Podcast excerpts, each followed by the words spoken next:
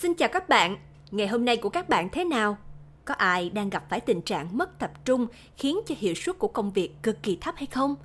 Ví dụ như khi chúng ta ngồi vào bàn học hay là đang làm việc được vài phút thì chúng ta lại bắt đầu sao nhãng bởi vì cầm điện thoại lên lướt Facebook hay là xem YouTube. Khi nhìn lại thì đã 2-3 tiếng đồng hồ trôi qua mà công việc của chúng ta vẫn còn chưa đâu vào đâu. Vậy không biết bạn có muốn khắc phục tình trạng thiếu tập trung khiến cho hiệu quả của công việc giảm sút hay không? Tất cả những ai đang gặp vấn đề như trên thì hãy nên xem video clip này nhé. Nói về mất tập trung thì đây là điều gần như ai trong chúng ta cũng đã và đang mắc phải. Ngày nay thì tình trạng các bạn trẻ càng dễ rơi vào tình trạng mất tập trung bởi vì có quá nhiều trò chơi và các chương trình giải trí các nội dung đó vô cùng kích thích trí tò mò, lại tạo cảm giác trăn trở bức rứt không yên.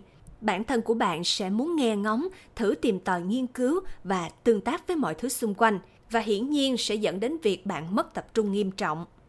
Và bây giờ thì chúng ta sẽ tìm hiểu những tác hại của sự thiếu tập trung gây ra cho bản thân mỗi người nhé. Tác hại đầu tiên khi thiếu tập trung đó chính là hiệu suất công việc của bạn sẽ suy giảm đáng kể. Nào, bây giờ bạn hãy thử nhớ lại xem bản thân đã bao giờ gặp tình huống mất tập trung như vậy hay chưa?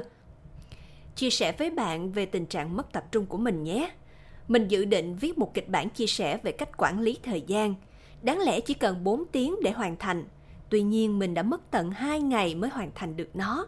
Vì sao nhỉ? Cứ 5 phút thì có một tin nhắn từ Zalo gửi đến và mình phải đọc nó rồi 10 phút thì TikTok lại thông báo có clip mới cần phải vào xem.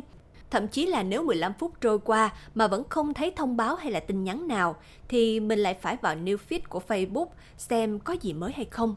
Và tác hại đầu tiên của mất tập trung đó là làm cho chúng ta giảm hiệu suất công việc đi rất nhiều lần. Tác hại thứ hai của việc mất tập trung lâu ngày đó là khiến cho bộ não của chúng ta rối loạn hoạt động và giảm trí nhớ.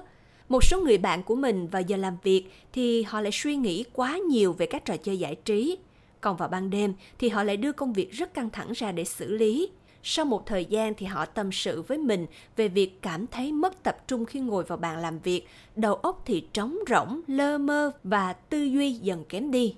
Họ gặp khó khăn trong công việc và căng thẳng trong suy nghĩ, thời gian hoàn thành công việc chậm hơn và hiệu quả cũng giảm sút rõ rệt. Đây chính là tình trạng rối loạn hoạt động của não bộ, hậu quả nặng nề mà mất tập trung ảnh hưởng tới cuộc sống của chúng ta đó. Tác hại cuối cùng đó là mất tập trung sẽ khiến cho chúng ta khó tiếp nhận được kiến thức mới.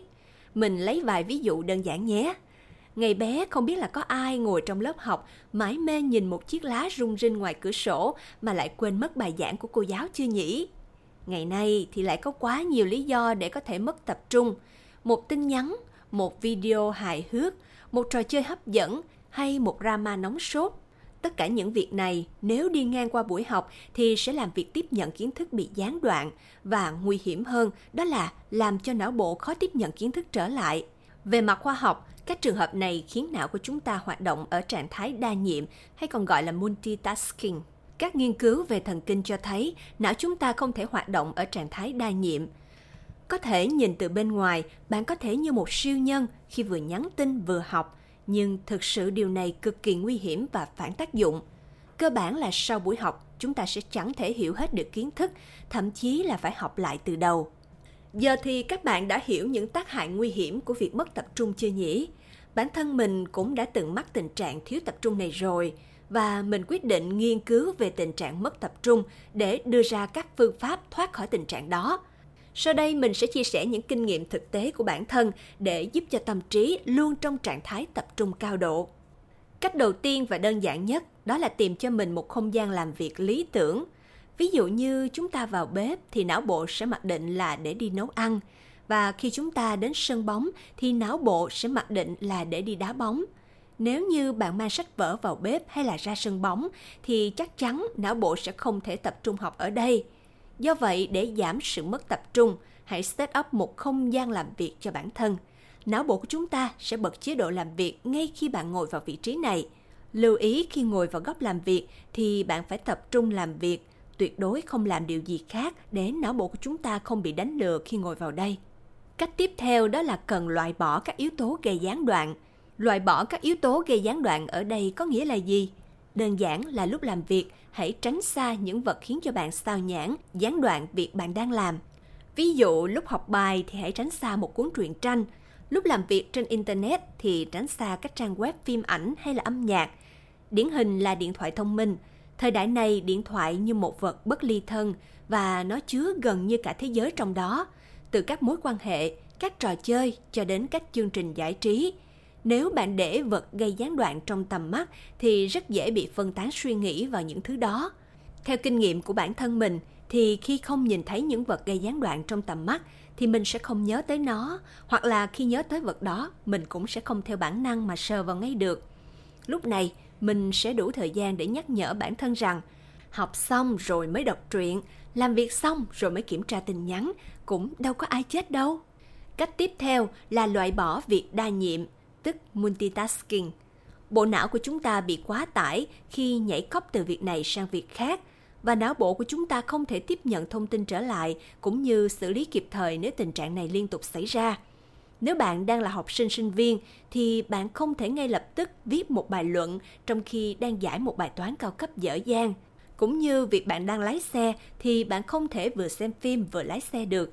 Và nếu như bạn đang viết kế hoạch kinh doanh thì bạn không nên lên kế hoạch cho buổi tổng kết đi chơi. Nói đơn giản nhất, bạn hãy làm từng việc một.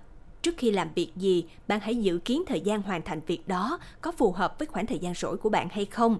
Tránh các trường hợp xử lý quá nhiều việc cùng một lúc dẫn tới chất lượng công việc không đạt hiệu quả cao nhé. Và mình muốn nhắn nhủ với các bạn là hạnh phúc sẽ ở trên con đường chúng ta đi chứ không phải là đích đến. Vì vậy, hãy yêu quá trình mình làm việc bản thân của chúng ta sẽ thấy tự hào khi nhìn lại chặng đường mình đã làm việc đầy nỗ lực và tập trung cao độ để gặt hái được nhiều thành công nhất trong cuộc sống. Còn bây giờ thì mình sẽ tóm gọn lại vấn đề một chút nhé. Để có thể tập trung trong công việc, chúng ta có thể áp dụng những phương pháp sau. Thứ nhất là cần có một không gian làm việc lý tưởng. Thứ hai, cần loại bỏ các yếu tố gây gián đoạn. Thứ ba là loại bỏ việc đa nhiệm Hy vọng với những chia sẻ của mình về rèn luyện sự tập trung sẽ giúp cho các bạn có thể nâng cao được hiệu suất của mình lên nhiều lần. Các bạn nào có những ý tưởng hay về sự rèn luyện tập trung thì hãy đóng góp ở comment phía bên dưới để cùng chia sẻ nhé. Cuối cùng không quên nhắc các bạn hãy nhớ bấm like và subscribe để theo dõi những nội dung tiếp theo từ mình nhé. Các bạn muốn trao đổi về kiến thức trong lĩnh vực nào, cứ comment ở phía dưới của bình luận để chúng ta cùng chia sẻ tiếp theo. Xin chào các bạn và hẹn gặp lại các bạn ở những video clip tiếp theo.